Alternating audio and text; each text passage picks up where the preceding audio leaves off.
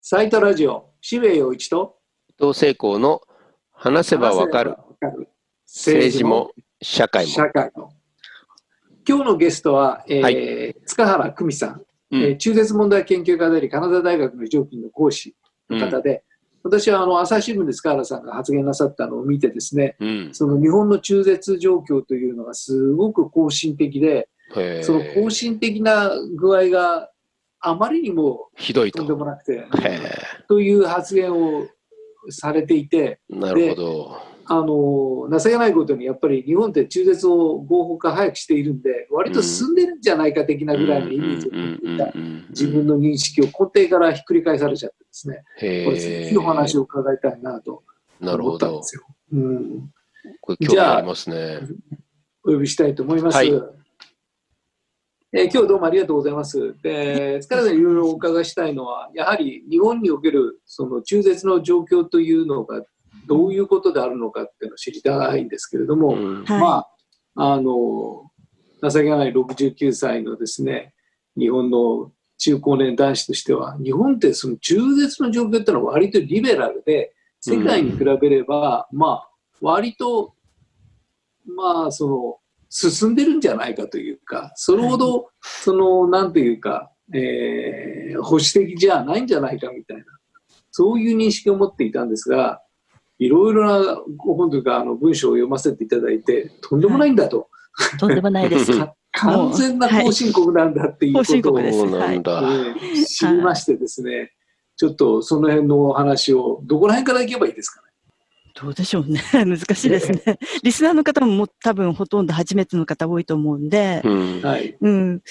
まあ、そもそも、じゃあ私がどうしてこんなことに 巻き込まれたというか、知ったのかっていう話からしていいですか、はいうんあの、まあ、中絶のことは研究しようと思って、子供を産んだ後に、まあ、女の子だったんで、あの、このひどい状況をどうにか変えたいというのは前から思ってたので、うん研究しようと思って大学院入ったんですね。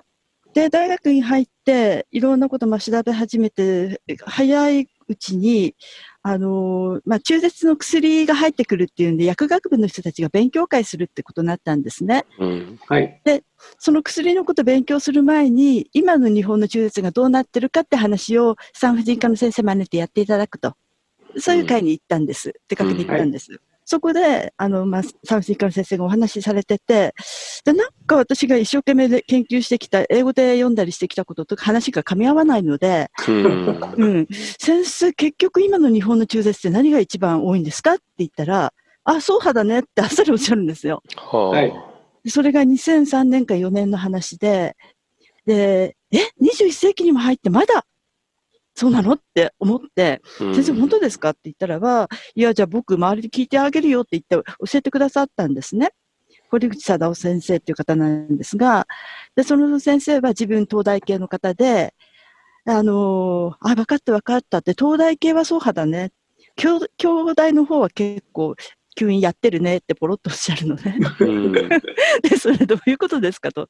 つまり、代々先生から教わったやり方を皆さんされていて、うん。で、世界だったらば、あのー何やるんでも医療を最、なんていうか、最良の医療にするためにうん研究して、あの、引き比べて、どっちがいいかとか決めてやってるわけじゃないですか。うん。それが日本はどうやら1948年に合法化されてから、その時にいろいろ工夫して、あの、自分たちがやり始めた総派っていうのを代々引き継いできちゃって、なるほど。全く、うん、外からの研究とか、あの、今されてる、あの、改善された技術とかを何にも入れないできたってことが分かっちゃったんです。つまりか書き出すってことですね、総派っていうのは。物理的に。はい、そうなんです。ええあの、今、世界ではそれはもうほとんどやられていないはいこ。とであるという、そです。そうういうことを、あの、えーご指摘になってるんですけども、はい。WHO はもうあの、他の方法、吸引法っていうのと薬を使った方法、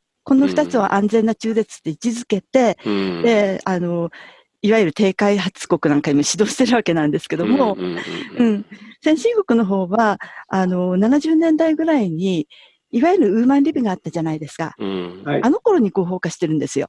うん。うん、だから日本はもう先進国に先駆けて合法化して自分たち独自の方法を身につけちゃったんですけれどうんも、なるほど。うん。で先進国は女性の権利としての中絶だから、あの当然女性の体に安全な方法っていうのを必死で探すんですね。うん。で、その頃に、まあ、吸引法が導入されていくんですけども、で、その後で、えー80年代終わりぐらいに、今度は薬が出てきて、うんで、その薬の方法も、まあ、あの、並行して伸びていったんですね。うん。うん。で、薬の方は、2000、そうですね、に何年だっけ？ごめんなさい。えっと、今から7年前に私が、えー国際会議に出てるんですけども、うん。その時点で薬の方は、あの、まあ、そろそろ吸引とな並んでるぐらいの感じになってたんですね。それは飲み薬ってことですか？飲み薬です。ははいい。。そうすると自然にこう出て流産いくという。するんです。なるほどうん流。産するわけなんですよ。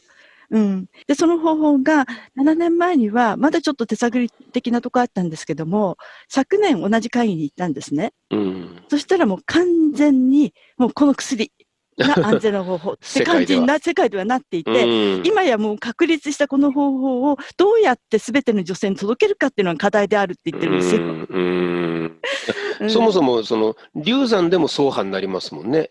例えば。それはもう絶対やめた方がいいね。なんか日本はいではよくはい本当に聞くんですけど、うん流産して本当に赤ちゃん欲しい人も流産してるんだけど、走破をする。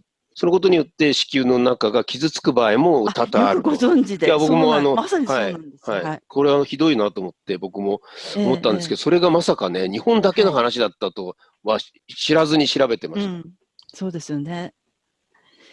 まあ、そうなんです。私もそのことはあちこちで言っていて、流産したって、そのまま出てくるの待ってればいいんだよっていう話を先生にしてくださいってみんなに言ってるんです。ううんん、で最近のあの不妊治療とかよくされてる先生は、やっぱりその走破をすると、その後良くないってことが分かってきて、うんうん、いちょっとずつ広まりつつあるんですけども、まあ、ちょっとあのお年上の先生方だと、古くからの流儀でね、さっさとそっちの方が簡単に済むみたいに思ってらっしゃる先生もまだいらっしゃるみたいで、なるほど。今のお話を伺っていると、うん。はい。えっ、と、もともと日本というのは、中絶に対しては、うん、まあ、あの、割と早く、うん、少し進んでたと。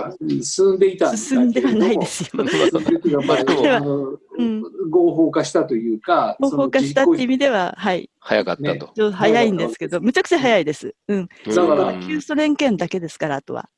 だから、うんそこにおいて、だから、その、まず、その設定がやっぱりちょっと違っていたんだなという気がうん今お話を伺っていて、で、一番最初に、あの、その、中絶が合法化して、その世界に先立って、そうはいいうことが行われたんだけれども、うん。それは行われただけで、うん。そこにおける思想というか、要するに何故中絶が合法であるのかっていう思想設定がそれほどクリアじゃなかったんだなというか、モダンではなかった。つまり女性の権利をしっかり守るために、それは女性がしっかりその自分人生を選択する上における権利なんだから、その中絶っていうのはちゃんとやるんだよっていうのではなかった。全くなかったですね。うんだからそこの思想設定がなかったんで、うんうん結局、その走破っていう行為が行われて、で、それが一つの、なんていうか、医療的なメソッドとして確立されてしまったので、うんで、それは要するに方法だけ残っているんですよね。だから思想が残っているわけではなくて、方法だけ残っているので、それがなんか旧体依然とした、うんなんか、そのなんか伝承によって、いまだに原始的な方法でってことですそうね。だから、という形になってしまったんですね。今お話を伺って、ああ、うんなるほどなというふうにうん思ったんですよね。いや思想はあったと思いますよ。どういう思想かっていうと、国が女たちの産む数をコントロールするっていう思想です。なるほど、なるほど、なるほど。うんうんだからあの、うん、そうなん、そっちなんですよ。本来だったらそこで、あの、堕胎罪なくすべきなんです。堕胎罪なくして自由に、あの、調節させるっていうんだったらまだわかるんですけども、それをあえて堕胎罪をなくさないままにしておいて、で、中絶を一定の基準に従って合法的に行えるっていうふうにしたことによって、その基準を、あの、調節すれば子供の数を増やしたり減らしたりある程度国がコントロールできるっていうのが、多分そこの裏にある思想ですね。うんなるほど。んそうか、そうか。だからそういう非常にその、ある意味、その、性差別的な思想のもとにはい行われていた、その走破という行為が、まあ逆に言えば思想もそのまま継承されてしまって、すごく女性差別的な形ではい残ってしまっているわけで、だかはいら、その医療的なあれなんですね。その進化というよりも、思想的な進化がなされてないので、ないですね。結局、結局、なんか、要するに、例えば、中絶薬っていう言葉で、薬によって、その、中絶するっていう、そういう行為も、だから、ちゃんと認識して、そういうのを合法化してやっていこうっていう発想にならないんですね。ならないですね。そんな勝手にお前らやるんじゃないよみたいな。うんその国のコントロール下においてそういうような行為というのは、まあ、なされるべきなんだよっていう、うんそういう全体の思想の問題なんですね。今お話伺ってて、なるほどと思いました。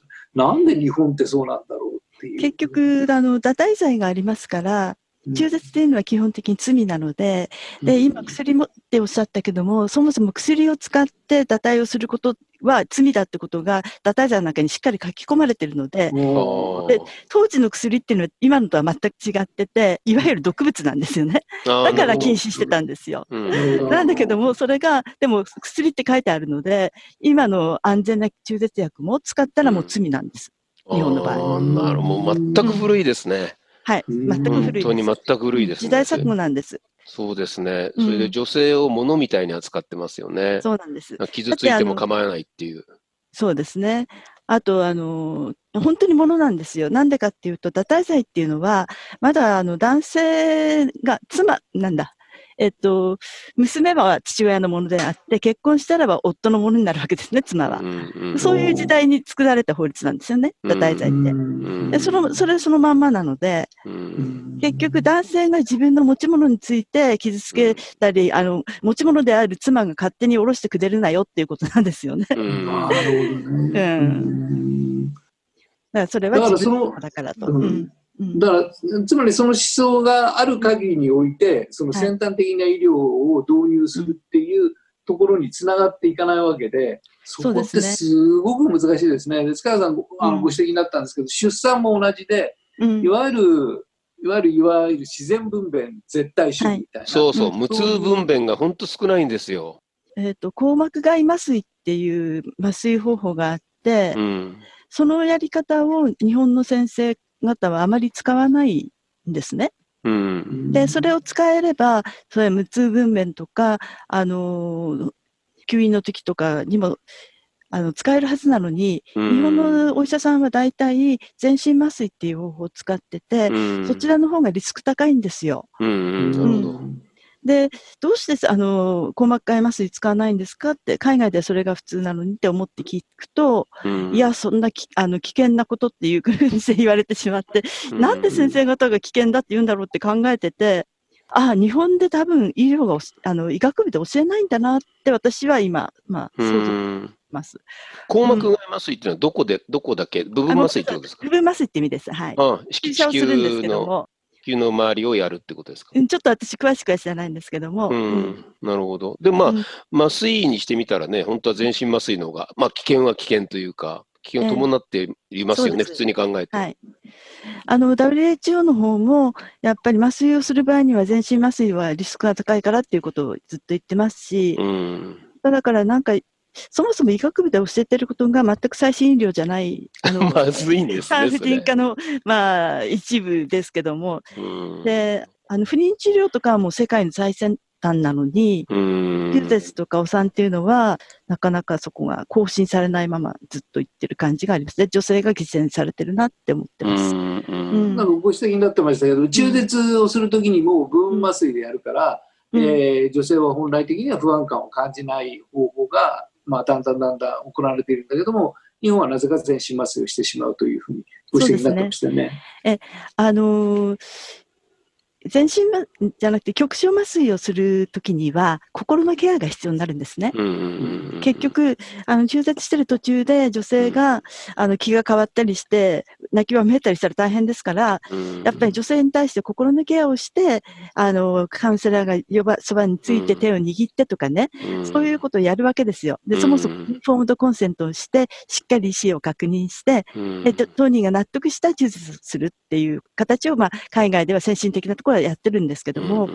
日本の場合は全身麻酔だから、ん女性が何考えてても構わないもんですから、ううん。ん、眠らせてしまって、すね。そう。ん。眠らせてしまってやっちゃって、はい、うん。終わりっていう感じですよね。うん、そういうところでも、あの、女性の心、メンタルヘルスケアについても、実は女性差別撤廃条約委員会から、あの、日本政府は指摘されていて、女性のメンタルヘルスに対するあの対応が全くあの出てこないけれども、どうなってるんだって質問を受けたりしてますね。あ、うん、確かに僕もその国境なき医師団にくっついていろんな国に行って、まあいろいろ状況を見てきてるんですけど、ええ。もう一番本当に痛感するのは、メンタルヘルスに対する世界中の考えと日本は全く違ってて、うん世界はどんな状況でもちょっとでもハードな、しまあえっと場面を見た人にはもうメンタルケア。それは土地の人にもするし、医者にもするっていう。はいはい。まあそれは当然なんですよね。だけどうん、日本の場合は根性っていう一言で終わっちゃうっていう。これはね、もうこれはもう本当に後進国だなと思いますね。そうですよね。うんここの問題についても本当後進国だと思いますし、まあ中絶は本当すべてがそこに集約されてる感じで、例えば、はいえっとまあ、重絶でざっくりその走破と吸引というのは、えー方法としてあるみたいですし吸引も何かどんどんどんどんその、はい。進化して、えー新しい方法がどんどん導入されてるみたいなんですけれども、そうなんだ。まあ、そもそもそも論として、えっとはい。吸引と走破ってどれぐらいどれぐらい危険度と、うん。なんていうか、母体に対する負荷が違うものなんですか、うんあのー日本の医師たちは実は走破が上手で、確かに事故は少ないんですね。うん。あの、比較的ですよ。他、他。の国、多分、だから他の国の医師たちは、そういう、その方法に撫でる暇もなく吸引に。で執行してしまったので、比べようもないんですけれども、んでも、まあ、これだけ危険な方法を使って事故がこれだけ少ないのは、あの、優れてるんだみたいな感じなことを日本の医者は思ってるみたいなんですけど、それは認めますけども、うん。でも例えば、あの、若い初めてやるお医者さんがうん突然やって、恐る恐る、あの、進めていくのと、初めから安全な方法を使って、あの、不安なくやっていくのと、どちらがいいですかってことで、でそれを受ける女性の方だって、あの、自分が実験台、練習台にされてるのに嫌ですよね。そりゃそうだ。うん。だったらば、初めから安全な方法、しかも今は薬というあ方法があるわけだから、うんあのー基本的に薬にしておいて、それで終わらなかった人だけ、あのー外科的方法を、しかも、できるだけ安全な方法から取り入れていくっていうのが、あのー筋だと思うんですよね。うんそうですね。あの、福原さんごよく指摘になってましたけど、厚生省もちゃんと調査結果を出して、うん。で、えーその中絶の方法として、その走破というのは非常にリスクが高いと。で、今の世界の先進的な動きとは違う。でも、でも、それは残ってもしょうがないんだっていう、なかなかこう、微妙な、方じゃないんですよね。うんうん、実どはう、いう感じなんですかね。あのー10年ほど前に私が仲間と中絶の方法を、あのー調べたんですね。その時までに誰も一回も日本でどういう中絶方法を使われてるかっていう調査がなかったんです。うんそれで、うん、それであの仲間と一緒にまず調査しました。で、その時に、あの、妊娠初期の中絶に、まあ、限定してるんですけども、まあ、初期の中絶が9割型型占めてるので、初期の方法だけで聞いてるんですけども、そしたら、蓋開けたらば、えっと、半数が走破と吸引法の併用法、うん両方使ってると。うんで、あと3割ぐらいが走破のみ。で、このうん両方合わせると8割が、あの、今も走破を使ってるってことが判明したんです。ううんんで、そのことを公表して、朝日新聞とかにも載ったりしたんですね。ううんんそしたらば、あの、医者の方が同じ同様の調査を自分たちでやったんです。うん。うん。で、やって出た結果は、まあ、大体比率的には似てたんですけれども、まあ、吸引がちょっと多いぐらいで、でもやっぱり8割ぐらいは、ソーハをまだ使ってるっていう調査結果だったんです。なんですが、いろいろとそこで合併症の比率とかを出してまして、で、これだけ低いんだから、ソーハでやっても安全という結果を出してたんですね。それはあれなんですか、そのなんか医者の方のなんかその、研究結果としてその公式に団体か何かが発表している。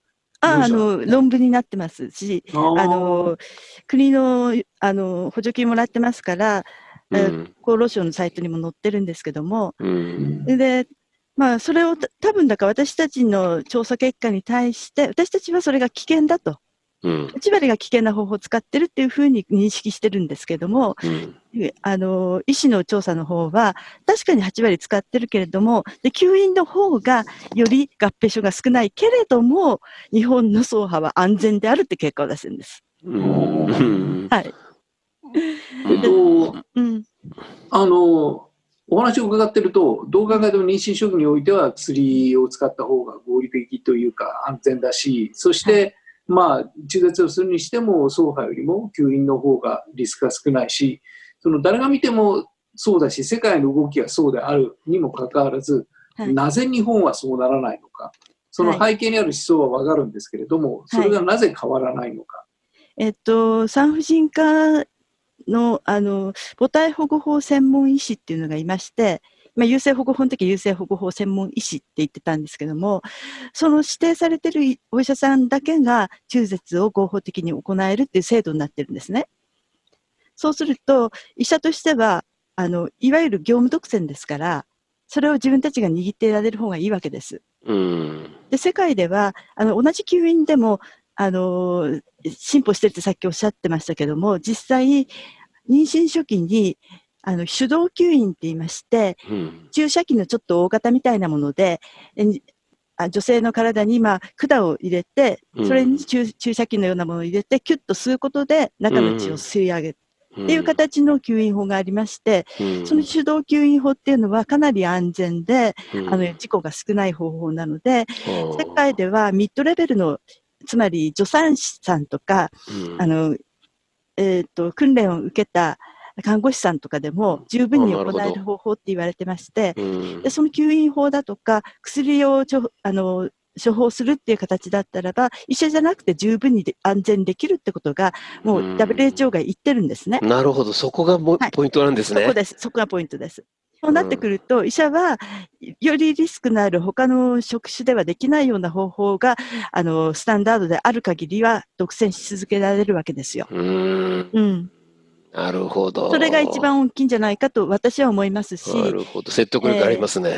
いやいや、あの、以前、まあ、ジャパンタイムスで、なんで日本の中絶変わらないんだっていう記事を書いた方も、結論はそこでした。医者があの、自分たちを利利害のために変えたくないんだろうっていうことうん、で。うんうんなるほど。うんあれですよね。きっとそれは、なんか進化してきてそうなってきたんでしょうから、これから先もっとなる可能性がありますよね。そうすると、ますます、そのう、医者にとっては脅威ですよね。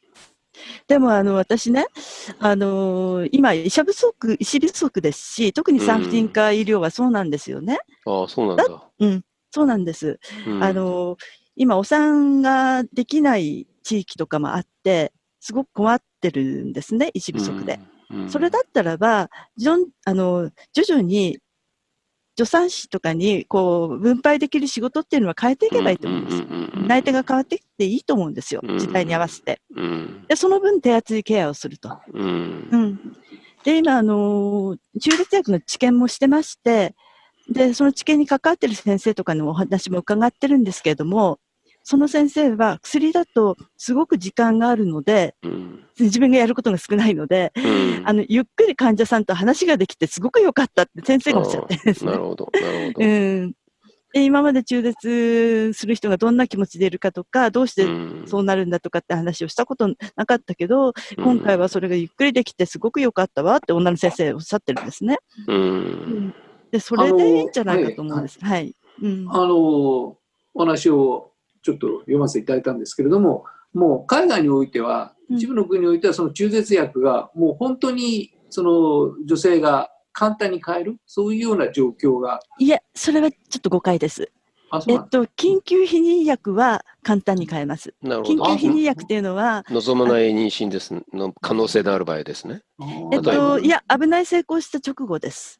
うん。あの、うまく避妊できてなかったんじゃないかとかコンドームが破けちゃったとか、そういったうん失敗の時に飲める薬っていうのは緊急なので、うん。あのうん薬局で買えないといけないですよね。うん。なるほど、だから、あの、そういう意味で手軽に買えるようになってますし、あの、タイのバンコク行った時なんて、本当400円ぐらいで買えるんですよ。うん。へうん。ーものすごくバースコントロールがしっかりしてるんですね。そうですね。うんまあ、うん、まあ、国によっていろいろ状況は違うにしても、えー緊急避妊薬についてはどの国も手軽にできるだけ早く手に入れられるようにっていう配慮をしてるんですが、中絶薬に関して、日本ですか？日本はあのやっと認可されまして、で、このはい。4月からオンライン処方も一応されるようになったんです。はい。うん。で、それは、あの、コロナに合わせたわけではなくって、そういうことになってたところに、ちょうど、うんあの、あのその、まあ、4月1日からだったんですね。ところがですね、オンライン処方をするための、今度はお医者さんとか薬局の研修が必要なのに、うんコロナで研修ができないっていうんで、なるほど。手 手に入れ入るところがすごい限られていて、でそうすると、あその限られたお医者さんたちが値段釣り上げるんですよね。今までより高い料金でオンライン処方しし始めたところもあるん。です。だから処方箋なしに薬局で買うことはできないん。ですかできないです。あ、あうん。と、できないですね。できないです。はい。日本の場合は。はい。で、中絶薬についうん。中絶薬についても日本では認可がされてないわけですまだされてないで。すし、あの、中絶薬に関しては、世界でもやっぱり、あの、かなり慎重なので、やっぱり診療してからじゃなきゃダメだっていう国が多かったんですが、うん。このコロナのことで、一気にオンライン処方化が進みまして、うん。で、イギリスなんかでは、もうあの、電話で診療して、郵送して、で、その後の診療、また電話でやるみたいな形で進めたりしてます。うん。で、他の国も、えーフランスなんかもそうだし、えー次々とオンライン診療化、このコロナのためにしていったっていうところがあるんですけども、うん。で、これがおそらくこのまんま、あの、スタンダードになっていくんじゃないかっていうふうに予想してる人も多いです。うん。結局ますます進んでいくと。うん、そうそう、今までわざわざ医者のところに来て、国によっては、あのー、3日間の待機時間を持たせて、もう一回考え直させてとかいうことをねしてたんですけども、うん、そういうのもなくなって、あのー、比較的手軽にっていうのか、本当に近畿の人は除いて、もちろんあのうん。病気を持ってたり何かで飲めない人っていうのはいるので、そういう人はまあうん。クリアだとしても、それ以外の人に関しては、できるだけ早く届ける方がより安全だっていうことが大体言われてまして、で、おそらくこれがスタンダード化していくんじゃないかと私は見てるんですが、日本は結局、まあそう、今のところなってないですし、で、コロナがまあまた第2波、第3波が来たときに医療上、医療がどういうふうになっていくかわからないんですけれども、うん。まあ、あまり楽観視はしてないですね、私は。うん日本の中絶薬の状況というのはどうなんでしょうか、お医者さんに今普通に処方されるっていう形では普及は進んでいるんですか、中絶薬はまだ認可されてないので、なるほど。全く。うんうんはい。今じゃあ使えないわけですよ。まだ使えないです、日本では、合法的には。はい。世界的な状況はどうなんですか？もう一般的なものと考えていいんですか？一般的です、かなり。あののだから、今までひ比較的、あの、薬に頼ってなかったような地域も本当に今回のコロナでみんな中絶薬しか使えなくなっちゃったので、うん。うん、一気に進んでますし、うん。あの大いそれこそイギリスがかなり進んでるんですけれども、えーイギリスの議論では、あの先にとにかく中絶薬を飲んでしまって、うんうん、検査全くなしで飲んでしまって、うんそれでまだ妊娠してるようだったらば、医者のところに来るっていう方法でいいんじゃないかっていうことに話は進んで合理的ですね。はい。はいあの、お話をうんうん、はい。うん。あ、どうぞごめんなさい。はい、すみません。あの、おっしゃってるように、その堕胎罪という犯罪が存在している限り、結局そこに絡め取られて、基本的にその中絶っていう行為が一体何であるのかっていう、うん。そもそも論に届かないというか、まあ、届いていて堕胎罪があるのかもしれないですけれども、そこが変わらない限り、なんかすごくこう、なんか対処療法的な、そのなんかこれはあれで、これはこれで、こういうふうにして、こっちはどうしようみたいな話になっちゃうんで、はいそもそも論が必要なんですね、お話があってて、すごい思いそうました。ですね。あの、うん今世界では、堕胎罪がある国はすべて堕胎罪をもうなくしていくって方向にもうどーっと流れていまして、うん例えばカトリックの国であるアイルランドなんかでも国民投票で堕胎罪なくなったんですね。うんはいで、き去年は韓国でやはり日本とまあ、同じような形で50年代に作っていたけ刑法、あ、ごめんなさい、もうちょっと後かな。うん何十年か、え日本より後に作ってる、あの、堕胎罪なんですけども、それを、あ、なごめんなさい、私、勘違いしました。えあの、堕胎罪そのものは日本は19世紀末だから、あそうか、ずっと後です。よね。優先保護法とちょっと一瞬間違えちゃった。ごめんなさい。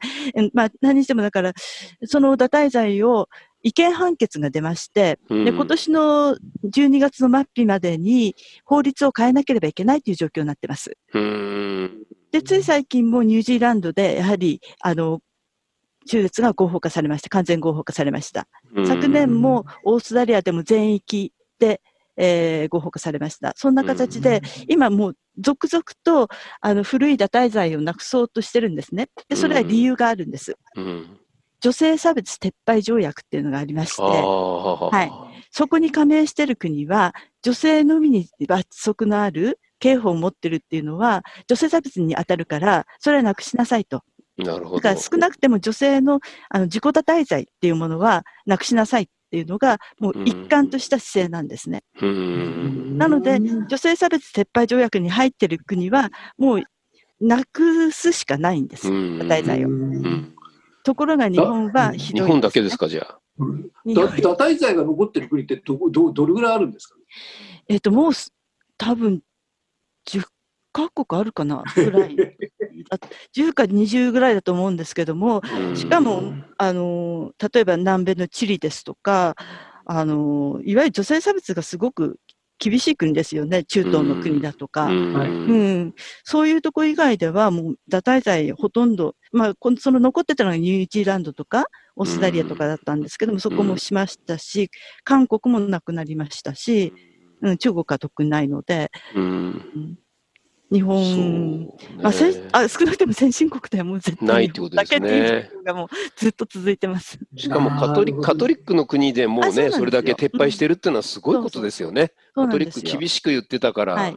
そうなんですよ。うんアイルランドなんて本当ありえないのに、うんしかも国民投票でなってますから、それだけ浸透した時代が変わったんですねです。で、それも、うんそれも理由があって、結局昔の残虐な方法でやってた中絶じゃなくなってるんですね。うん薬、で、まだ全然人の形にもなってない形で、うんまあ、血液の塊みたいなものが流れてくるだけの中絶になってるわけで、、うんそうなると、やはり今まで、あの、赤ちゃんを殺してるって言ってた言説が無意味になっていくんですよね。なるほど、なるほど。うんだから、あの、アメリカの今、ね、アメリカは逆行にはしてますけども、堕胎罪っていうのか、あの、中絶を禁止する法律をバンバン作ってるわけなんですけど、トランプ政権下で。うんあの人たちが言ってるのも、実はもう胎児って言わなくなってるんです。はあは女性のメンタルヘルスに悪いからやめなさいって言ってます。あはあ。ああ、なるほど。すごいな。はい。すごい理由にしてるな。そうなんです。うんなんか日本はやっぱり独特なんですね。あこの問題に関してはすごい独特です。すごく独特というか二重構造があって、はいだから例えば、割と中絶は早く合法化されたわけじゃないですか。にもかかわらず堕胎罪が残っているっていう、要するにそこのなんかズレが、ズレっていうか、でも本当は一緒なんだけども、そこが要するに中絶に対して割と日本って先進的なんじゃないって、割と自由にやってるんじゃないっていうような大いなる誤解、それは全然違うんだよと。中絶の思想そのものがまさに堕胎罪と完全セットになっていて、うん。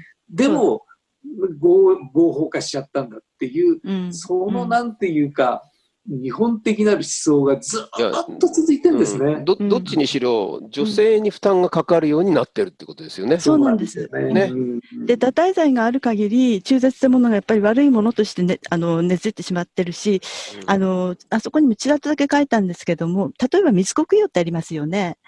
うんはい水はいはいはいっ。て、あれ日本の古くからの文化なんかじゃなくて、うん1970年から始まった、あの、新しい そうなん宗だ教。なんです。へはい結局、あの時代っていうのは、お寺さんがいろんな、なんとか供養、マイカー供養だとか、カード供養だとか、いろんな供養を始めたんですね。えで、檀家制度崩れたところで、お金をどっかで儲けなければいけなくなったから。うんで、その中のヒット作品が水子供養なんですよ。うんなるほどね。うんその前はまだそんな認識はなかったってことなですね。かったです。あの、私、1950年代が、あの、中絶100万件時代って言われてて、一番中絶多かった時代なんですけどねへ。ー1955年ぐらいです。うんなるほどね。で、その時に、その頃に中絶をした人ってっていうのに、あの、お亡くなりになる前に早く、あの、調査しようっていうんで、したことあるんですね。うん。うん。その時に出てくるのが、昔は中絶なんて当たり前で、あの、夫にも言わずにね、隣の奥さんに子供預けて、朝行って、夕方帰ってきたもんだなんて話をされる方がいたりするんですね。うん。なんだけども、同じ方が、だけど、私はすごく悪いことをしてしまったんだって、後で思い立って、水子供養しに行きましたっていうわけですよ。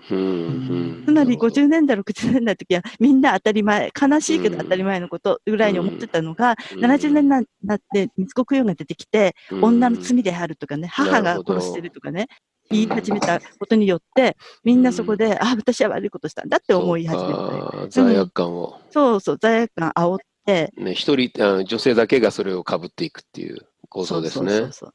しかもね、この水子供養を、えっ、と、佐藤栄作首相首相が、うん。えー水子供養の大きな寺の開山式に行ってるんですよ。はあはあはあはなるほど。で、そのそこの、えーん何かっていうと、要は、あの、水子供養っていうものを使って、女たちに自発的に中絶は悪いもんだと思わせてやめさせようとしたんです。うん。おーなるほど。なるほど。どういうことかっていうと、中絶は結局だから人、あのー戦後の人口爆発を防ぐために導入され、うん。で、その後で、ね、朝鮮戦争とかで景気が回復していって、60年代になってくると、今度、海外から日本はバンバンとあの中絶してるじゃないかっていうんで、苦情が来るわけですね。うん。堕胎天国日本とか言われて、うん。で、それに対して佐藤栄作氏が、それをお名誉ばお名誉返上するんだって言い出して、うんそれでやったのがその密告、えー、関なるほどね。すごい政治的なキャンペーンだったんですね。政治的キャンペーンです。もう、ねはい。もう、はい。そこら辺は、私、あの、面白いことに、アメリカ人の女性の研究者が日本に来ると、日本のおじさんたちは何でも本音を話しちゃうんですね。うんそれで私の訳した本で、水子供養っていう本と、中絶と否認の政治学っていう本があるんですけえーど面、白そう、面白そう。はいはい読まなきゃ。水子供養の方は、いわゆる、あの、なんだ、えっと、宗教学の先生なんですねう。ーんで、もう一つ、中絶否認の政治学っていうのは政治学の先生で、うんで、この政治学の、ななんで政治学かっていうと、日本でどうして先に否認、あの、普通は否認が導入されて、その後で中絶が合法化されるんだけど、なんで日本は中絶が先先だったのかってことを、その裏にある政治的な動きをまとめた本なんですよ。えめちゃくちゃ面白いですよ、こーれ。なるほど。うんそう そういうところを見ていくと、まあ、あの、今、優生保護法の問題、別のことで問題になってますよね。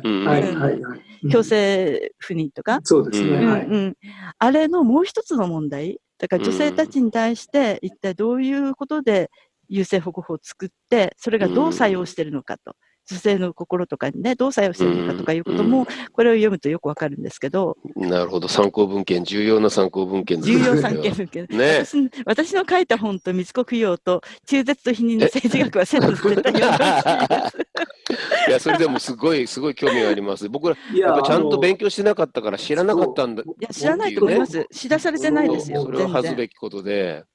のだから、あの、今日はすごく、うんそれこそ知らなかったことを、えー、目から鱗状態でいろいろなことを、まさにまさにあそうあの興味深いお話が多かったんですけれども、はい。まあ、その優生保護の問題にしても、その日本はなぜその非認傷ばかりが先に進んでしまったのかとか、いろいろななんか問題があると思うんで、またちょっとはい。教えていただけるとうん、いや、嬉しいなぜひぜひ。はい。思ぜひいますです。はい。あの、はあい。ぜひまた読んでください。はい今日はあのはい。ありがとうございました。すごく、はいあの勉強になりました興味。深かったあ勉強にありがとうごなりました。はいざいます。はい。ありがとうございます。ありがとうございました。長くなりました。すいません。はいとんでもないです。非常に。はいはい。はい、ありがとうありがとうございま。した。失礼いたします。